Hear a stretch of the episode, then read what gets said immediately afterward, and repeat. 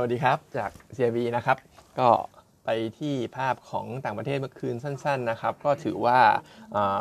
โมเมนตัมยังดีต่อเนื่องนะครับ บวกได้ค่อนข้างดี โดยเฉพาะกลุ่มของ tech ทั้งหลายด้วย ซึ่งหนึ่งใน sector ที่ดีเนี่ยหนึ่งในตัวที่ดีแล้วกันนะครับ ก็คือตัวของ ETF เกี่ยวกับเซมิคอนดักเตอร์ใน ETF ตัวเนี้ยมันจะก็จะมี holding อย่างพวก TSMC NVIDIA ASML Qualcomm Intel Micron ด้วยนะครับ ก็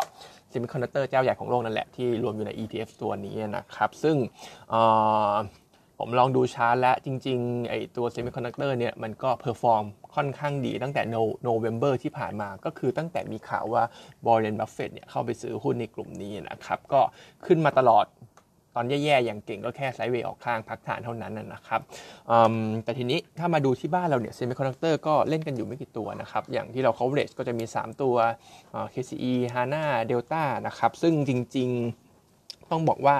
เราเองก็อาจจะไม่ได้โมเมนตัมเชิงบวกเหมือนของ global ขนาดนั้นนะครับ อย่างตัว Delta ถึงแม้สตอรี่จะดี แต่เราก็คิดว่าเวอร์ชันมันก็ค่อนข้างแพงและ ในขณะที่ตัวฮาน่าเองเนี่ยด้วยราคาตรงนี้ผมก็คิดว่าถึง valuation จะยังดูไม่ได้แพงเกินไป แล้วก็มี upside กับ target price เราอยู่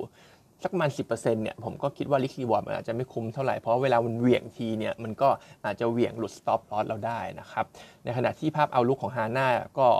ส่วนใหญ่ก็มาจากมือถือด้วย ซึ่งปีนี้ก็ยังมองกันไม่ได้ดีอยู่ ในขณะที่ KCE เนี่ยเราให้ขายอยู่แล้วสำหรับ recommendation ณปัจจุบันนะครับ เพราะฉะนั้นเองเนี่ยถึงแม้กลุ่ม semiconductor ของโลกจะดูดี แต่ว่าบ้านเราเนี่ยก็ถ้าจะเล่นเนี่ยผมก็ต้องคิดว่าต้องอเขาเรียกว่า upside จำกัด แล้วก็ต้องเทรดดิ้งด้วยความระมัดระวังนิดนึงสำหรับไอ้ semiconductor บ้านเรานะครับในขณะที่ตลาดที่บวกเมื่อวานก็ไม่ว่าไม่ว่าจะเป็นของเราหรือของอเมริกานะครับ ก็หลังจากที่ผมพูดว่าคุณวอลเลอร์ที่ค่อนข้าง hawk เนี่ย ออกมาสนับสนุน 25 basis point ตอนนี้ความความความ dovish เนี่ยมันก็เพิ่มมากขึ้นและมีคนเริ่มพูดถึงว่าไอ้ meeting ที่จะเกิดขึ้นในวันที่ 1 กุมภาพันธ์เนี่ยอาจจะมีการ discuss กันเกี่ยวกับเรื่องของการชะลอการขึ้นดอกเบี้ยด้วยอันนี้สำหรับผมเองก็อาจจะเป็นเรื่องใหม่มากใหม่น่าจะใหม่นะที่ที่เขามาพูดถึงกันว่าเฟดอาจจะพูดถึงประเด็นนี้ เพราะฉะนั้นเนี่ยมันก็เลย dovish ต่อเนื่อง สำหรับเรื่องของนโยบายการเงินนะครับในขณะที่ฝั่งของดัชนี Fear and Greed ตัวนี้ก็บอกเรื่องของโมเมนตัมตลาดเช่นกันนะครับ ตอนนี้ก็อยู่ในโซนค่อนข้าง greedy แล้วสำหรับตัว Fear and Greed นะครับ ซึ่ง greedy เนี่ยจริง ๆ มันก็ไม่ได้หมายความว่าต้องลงนะครับ แต่มันก็หมายความว่าตลาด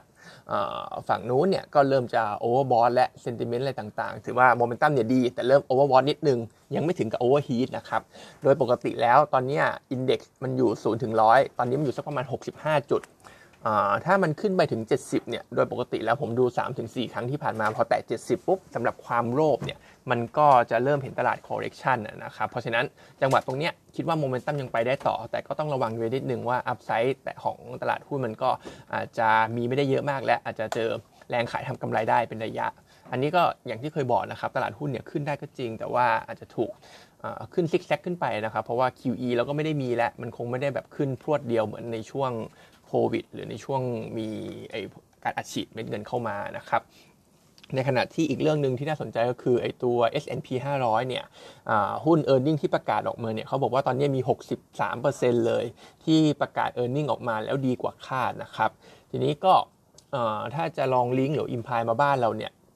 จริงๆ quarter สี่เศรษฐกิจฝั่งอเมริกาเนี่ยมีความกังวลมากกว่าบ้านเราด้วยซ้ำนะครับ เพราะฉะนั้น ผมก็อาจจะติด bias นิดนึงแล้วกัน บ้านเราเนี่ยถึงแม้กลุ่มแบงก์จะออกมาดูไม่ค่อยดีสักเท่าไหร่ แต่ว่าส่วนที่เหลือเนี่ยมันจะเป็น commerce tourism หรือว่าอย่างเช่นพวกอะไรที่น่าจะที่น่าจะดึง index เราได้เนี่ย commerce tourism อ่า property อ่าตัวของ telecom ก็ยังหวังว่าน่าจะออกมาดีและทำให้ตลาดตลาดหุ้นบ้านเราเนี่ยก็น่าจะเป็นแรงแรงดุนให้ index บ้านเราเนี่ยปรับตัวขึ้นต่อได้นะครับ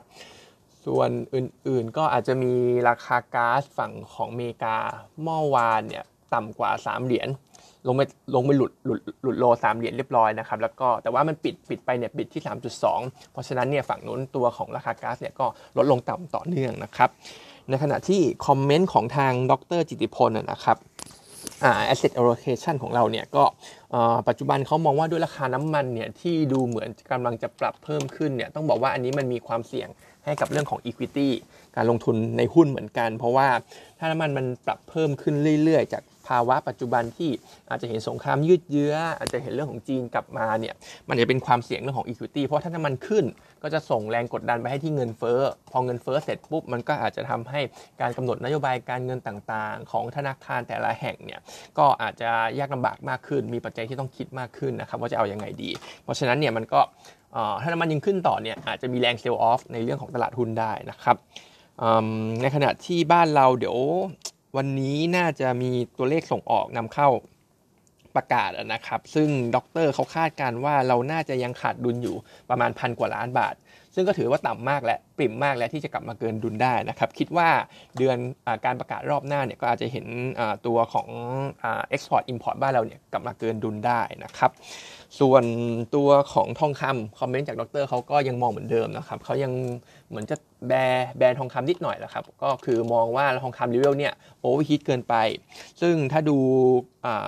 real yield ของอเมริกาเทียบกับราคาทองคำเนี่ยด้วยเรียลยิวเลเวลปัจจุบันเนี่ยทองควรอยู่สักประมาณพันเจ็ดถึงพันแปดเพราะฉะนั้นระดับตรงนี้ก็มองว่าอาจจะเป็นจังหวะเป็นจุดที่ราคาสูงเกินเป็นพื้นฐานนะครับ ส่วนตัวของท่องเที่ยว อัปเดตล่าสุดตัวเลข official ที่ออกมาในปี 2022 เนี่ย มีนักท่องเที่ยวเข้ามาบ้านเราเนี่ย 11.2 ล้านคนนะครับ ก็ดีกว่าเป้า 10 ล้านที่วางไว้กันตอนแรก ในขณะที่เดือนธันวาคมเดือนเดียวเนี่ย ก็มีนักท่องเที่ยวเข้ามา 2.2 ล้านคน2ล้าน2แสนคนนะครับในเนี้ยอันดับ 1 เป็นมาเลอันดับ 2 เป็นรัสเซีย ซึ่งก็แซงอินเดียขึ้นมา แล้วก็ต้องบอกรัสเซียเนี่ย ก็จะ spend time ในประเทศไทยเราเนี่ยนานกว่า แล้วก็ใช้เงินดีกว่าอินเดียด้วย แต่ว่าตอนนี้ spending ต่อหัวยังยังไม่ได้กลับไปเท่า p ีโควิดนะครับ แต่ว่าเทรนอะไรหลาย ๆ อย่าง ก็ต้องบอกว่าดีต่อเนื่องนะครับ ในขณะที่ชาวยุโรปเองเนี่ยก็คิดเป็นสักประมาณชาวยุโรปทั้งหมดเลยนะครับ ทุกประเทศเนี่ยคิดเป็นสักประมาณ 25%ของตัวเลขนักท่องเที่ยวในปีในในปี 2022 นะครับ ซึ่งตรงนี้ก็ อิมพิเคชันดีเหมือนกันนะครับ ก็หมายความว่าชาวยุโรปเนี่ยก็ยังเที่ยวอยู่ถึงแม้ว่าจะมีความกังวลเรื่องของ recession recession เข้ามาบ้างนะครับ ทีนี้ด้วยตัวเลขเดือนธันวาคมเนี่ย 2.2 ล้านคน ถ้าเราลองตีง่ายๆ ทั้งปีเนี่ยเดือนละ 2 ล้านเนี่ยทั้งปีมันก็ 20 ล้าน เพราะฉะนั้นเป้าแต่ละฝ่ายที่เคยให้ไว้เนี่ย 20 ล้าน 25 ล้านเนี่ยจริงๆ มีโอกาสทะลุนะครับสำหรับตัวเลขนักท่องเที่ยวในปีนี้นะครับส่วนสุดท้ายเป็นซัมมารีกลุ่มของแบงก์อีกนิดนึงแล้วกันนะครับ ก็ที่เรา coverage อยู่ 7 ตัว e a r n i n g ออกมาเนี่ยติดลบ 7% year ลบ 26% Q แล้วก็ต่ำกว่าเราคาด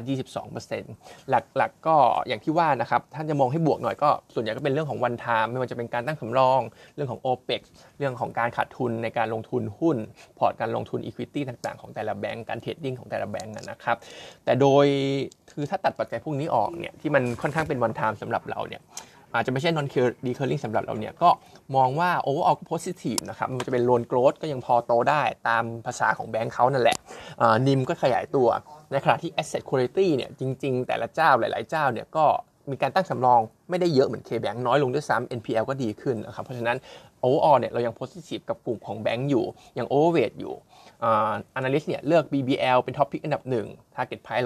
174รองลงมา SCB target price